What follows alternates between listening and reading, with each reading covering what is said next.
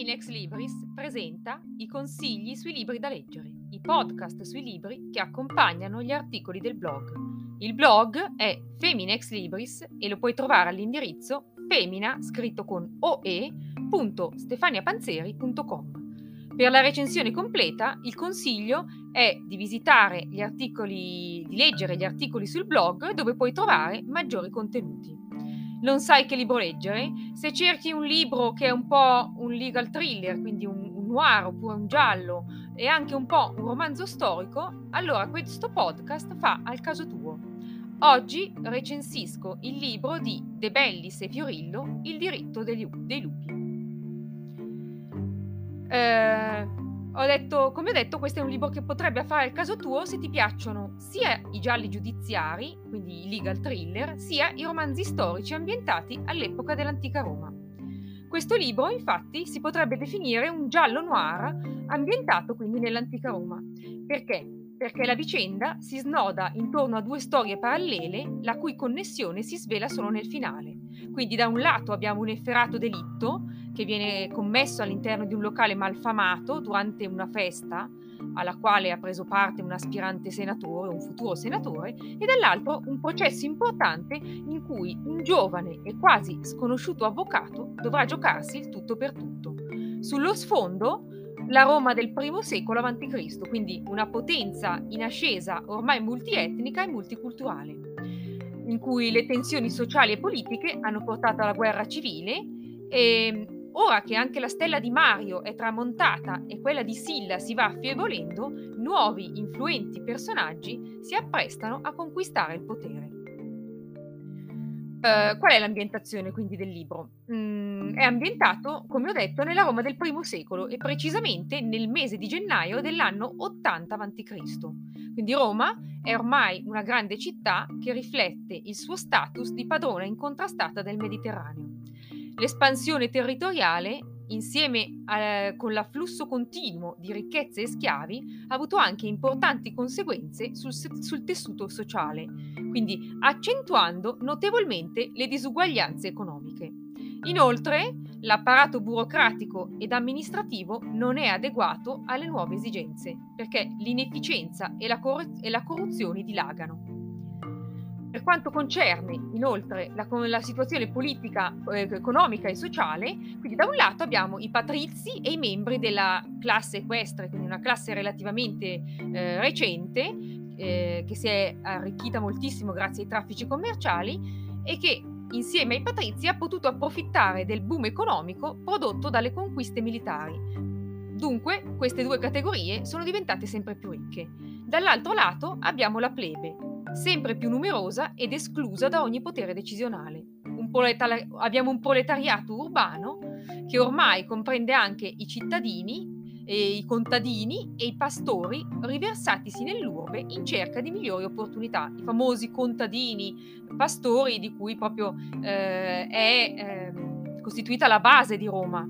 E poi abbiamo anche i tanti veterani che hanno prestato servizio durante le campagne militari e che non sono riusciti a fare fortuna.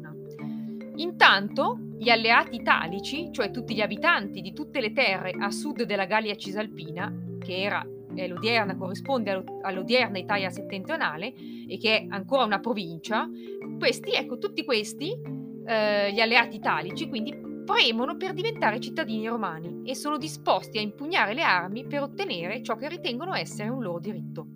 Quindi siamo nel pieno del periodo proprio tra la guerra sociale e la guerra civile.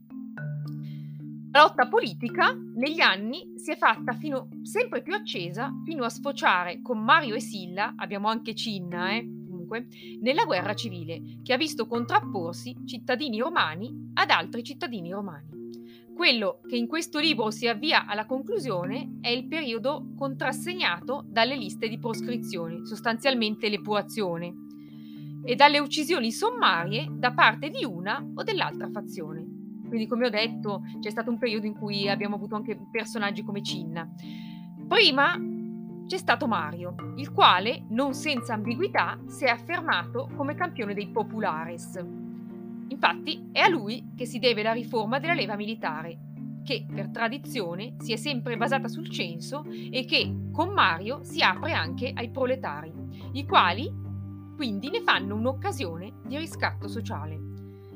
Ecco, c'è da dire che l'arruolamento su base volontaria da questo momento, quindi da Mario, diviene la premessa per la formazione di un esercito professionale che da un lato è molto motivato, ma dall'altro lato è anche fedele e diverrà sempre più fedele al proprio generale, quindi con conseguenze che si faranno sentire. Anche Silla, che viene, è contemporaneo a Mario, ma anche poi di poco successivo, si è distinto per capacità militari, ma a differenza di Mario, due caratteri completamente diversi, ha propugnato la causa degli ottimati, fedele a una visione politica rigidamente conservatrice e al desiderio di riportare a qualsiasi costo l'ordine nelle istituzioni repubblicane. Nel libro si citano anche altri personaggi della storia romana, Catilina, Pompeo e anche un giovane Giulio Cesare, che rimangono sullo sfondo destinati a fare la loro comparsa negli anni che verranno. Ecco, bisogna dire, Mario muore nel, gennaio, nel gennaio dell'86, quindi durante questo libro Mario è già morto, mentre Silla è ancora in vita perché morirà un paio di anni più tardi. Qual è il contesto socioculturale? Anche a livello culturale, Roma è una città molto diversa dalla rude semplicità delle origini. Quindi da un lato abbiamo un desiderio generalizzato di cogliere le opportunità di arricchimento eh, che si accompagna a un, un ammorbidimento anche molto spiccato delle convenzioni morali e dall'altro abbiamo un fiorire continuo di nuovi bisogni e nuove mode. Dunque, grazie ai contatti commerciali e alle conquiste militari, molte usanze straniere e perfino nuovi culti sono approdate in città. Prima fra tutte la cultura greca, che dopo essersi diffusa presso le classi più abbienti ha ormai finito per influenzare anche i costumi e le abitudini dei cittadini romani.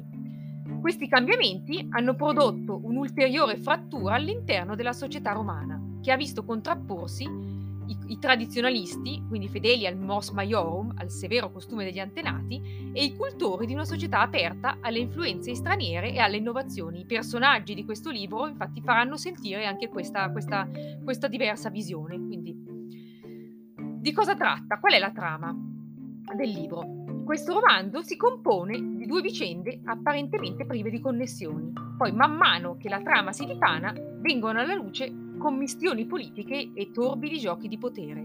Solo il finale permetterà al lettore di comprendere il legame che unisce le due storie. La prima storia.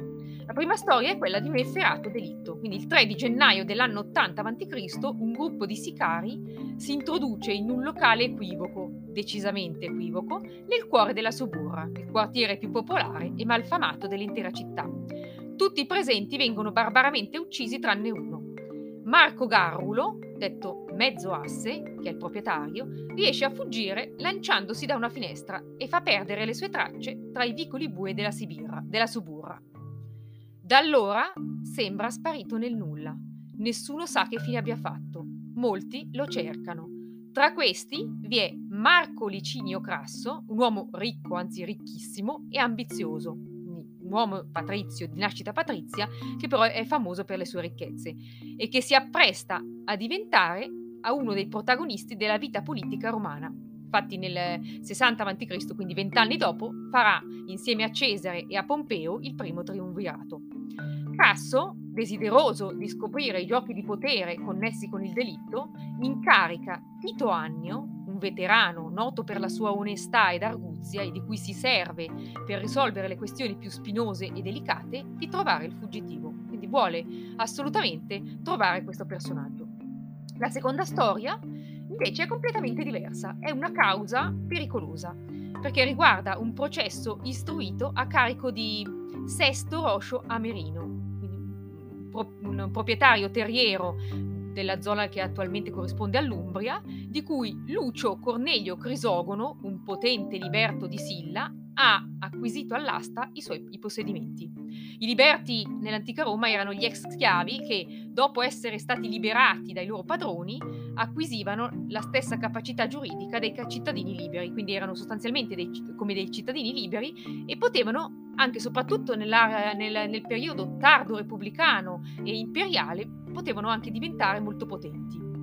L'accusa che riguarda Sesto Roscio Amerino è la più grave ed infamante per un cittadino romano. parricidio, cioè è accusato di aver ucciso il proprio padre. E quindi non solo non è nella posizione di rivendicare la titolarità dei terreni che gli sono stati sottratti, ma soprattutto rischia la pena di morte, anzi, la, che pena di morte? La famosa pena Culley, la pena del sacco, che per i romani era considerata la morte peggiore. Siccome Roscio però è un cliente della gens Cecilia, una delle più importanti e ricche famiglie di Roma, nessuno osa prendere le sue difese per timore di ritorsioni, proprio per l'intricato gioco di trame politiche. Sarà un riluttante ed ancora poco conosciuto avvocato, Marco Tullio Cicerone, a perorare la sua causa. Nel corso del processo, ricco di colpi di scena e che lo renderà celebre, Cicerone pronuncerà la famosa orazione pro Roscio, grazie alla quale otterrà l'assoluzione del suo assistito e con essa la fama. Chi sono i protagonisti di questo libro? Allora, il protagonista principale è Tito, eh, Tito Annio Tusculano, detto il Molosso per la sua tenacia. E, ehm, chi è Tito? Tito è un ex legionario di lungo corso, cresciuto in una famiglia di equestri, quindi ha una cultura comunque di base, ha servito come centurione quindi come ufficiale, prima sotto Mario, poi sotto Silla ed infine sotto Crasso. Quest'ultimo, che ha grande stima delle sue doti morali e militari, gli ha offerto di lavorare per lui dopo aver appreso delle sue difficoltà economiche. Ovviamente Crasso non è un benefattore dell'umanità, l'ha fatto perché la cosa gli conveniva. Uomo dal carattere introverso ed orgoglioso, Tito vive con disillusione la sua attuale condizione e vive con molto disagio la relazione con Velia, vedova del tribuno militare Marcio Murolo Corvo, di cui è stato amico e, com- e commilitone. Incaricato di indagare sulla sparizione di mezzo asse di Marco Garrulo, riuscirà a risolvere il mistero che si cela dietro all'efferato delitto. Ad assisterlo nella difficile ricerca eh, Lucio Titinio, detto Astragalo, quindi ci sarà questo personaggio, un vecchio ex commilitone alcolizzato che in guerra ha fatto anche l'assistente di un chirurgo greco e che ora si guadagna da vivere anche rattoppando ferite, rimettendo in sesto articolazioni, e poi anche grazie all'aiuto di Claudio Ursio Gavello, che è un giovane provinciale della Gallia Cisalpina, quindi come ho detto l'attuale Nord Italia, che ai tempi era ancora una provincia, un ragazzo dall'animo nobile, ma decisamente propenso a cacciarsi nei guai. Un altro personaggio è Velia, Velia Aquinia. Velia è una donna di rango equestre, quindi non è più giovanissima, ma è ancora molto attraente. È una donna anticonformista e ricca di fascino, vedova del tribuno militare Marco Murolo, Marcio Murolo Corvo. Dopo la morte del marito ha deciso di non risposarsi, nonostante non sia stata priva di pretendenti perché gli avevano, si erano subito offerti quindi di trovarle un nuovo marito. La scelta di non contrarre un nuovo matrimonio ha comportato anche la rinuncia alla ricca, de, alla ricca rendita di quasi un milione di sesterzi, quindi molto ricca, che le avrebbero fruttato le terre dell'ex marito se avesse deciso di convolare a nuove nozze con il cognato, perché così si usava. L'ambiente famiglia patrizia del suo defunto consorte, però, riconoscendo l'amore e la devozione che la donna nutriva per lui, le ha lasciato la bella casa dove ha vissuto e dove vive e due schiavi di sua scelta. Velia così si ritrova nella condizione di trovare altrove i mezzi per sostentarsi. Dopo aver aperto la sua dimora ad attori e poeti di ogni origine e provenienza, decide di mettere a frutto la cultura e la raffinatezza coltivata negli anni accompagnandosi a chi può permettersi di pagarla per la sua compagnia. Per questo motivo viene additata da taluni come persona di dubbia moralità. Sinceramente innamorata di, Ma- di Tito Annio Tusculano, non riesce ad accettare la, la riluttanza di lui ad adattarsi allo stile raffinato che lei gli propone e che comporta la loro convivenza e soprattutto non riesce ad accettare le sue assenze durante gli incarichi che gli vengono affidati. Un altro personaggio è Cicerone. Marco Tullio Cicerone è un avvocato non più giovanissimo ma promettente, ancorché poco conosciuto, perché è ancora poco noto, è un provinciale, non ha grossi appoggi e quindi non ha ancora una posizione consolidata. L'occasione per dare una svolta alla sua carriera si presenta all'improvviso quando l'uomo viene convocato presso un'importante famiglia patrizia per ricevere un incarico che altri giuristi prima di lui hanno rifiutato. Dal temperamento ansioso e sospettoso, Cicerone è soprattutto preoccupato per le implicazioni che il caso comporta, non solo quelle giuridiche e di carattere procedurale, ma anche quelle di stampo politico. Stretto tra le pressioni che riceve per accettare il patrocinio e le ansie che i rischi dell'incarico comportano, finirà per assecondare il suo idealismo e affronterà le insidie del processo con il rigore e l'eloquio brillante che lo hanno reso famoso. Un altro personaggio, l'ultimo che è per il personaggio principale, è Cecilia Metella Balearica Maggiore una ex vestale. Le vestali erano le sacerdotesse consacrate alla dea Vesta e custodi del fuoco sacro, quindi erano le più importanti.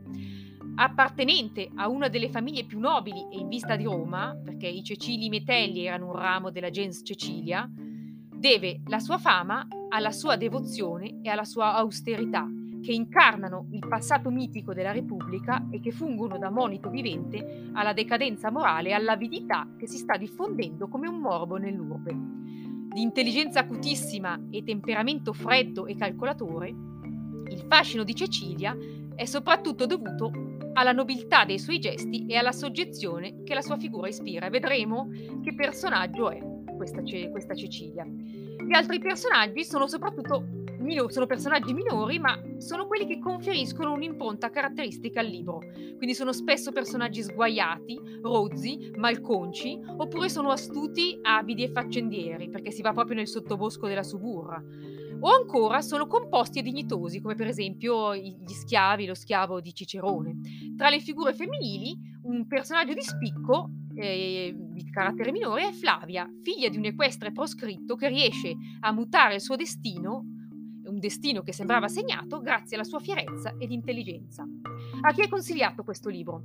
Allora, eh, Il diritto dei lupi è una lettura adatta sia per chi ama i romanzi ambientati nel passato, però caratterizzati da un'accurata ricostruzione storica, sia per gli amanti dei libri gialli, che hanno per protagonisti diverse figure legate all'apparato giudiziario. Anche chi predilige il noir potrebbe apprezzare questo libro, che mette a nudo il degrado morale ed ambientale e le trame politiche del tempo. Invece, chi cerca storie eroiche un po' romanzesche ambientate all'epoca romana, ecco, non so se questo libro potrebbe corrispondere appieno alle sue aspettative, anche se c'è molta, in certi momenti c'è molta azione. Il giudizio. Uh, il diritto dei lupi offre una rappresentazione lucida ed impietosa della situazione politica e della vita quotidiana.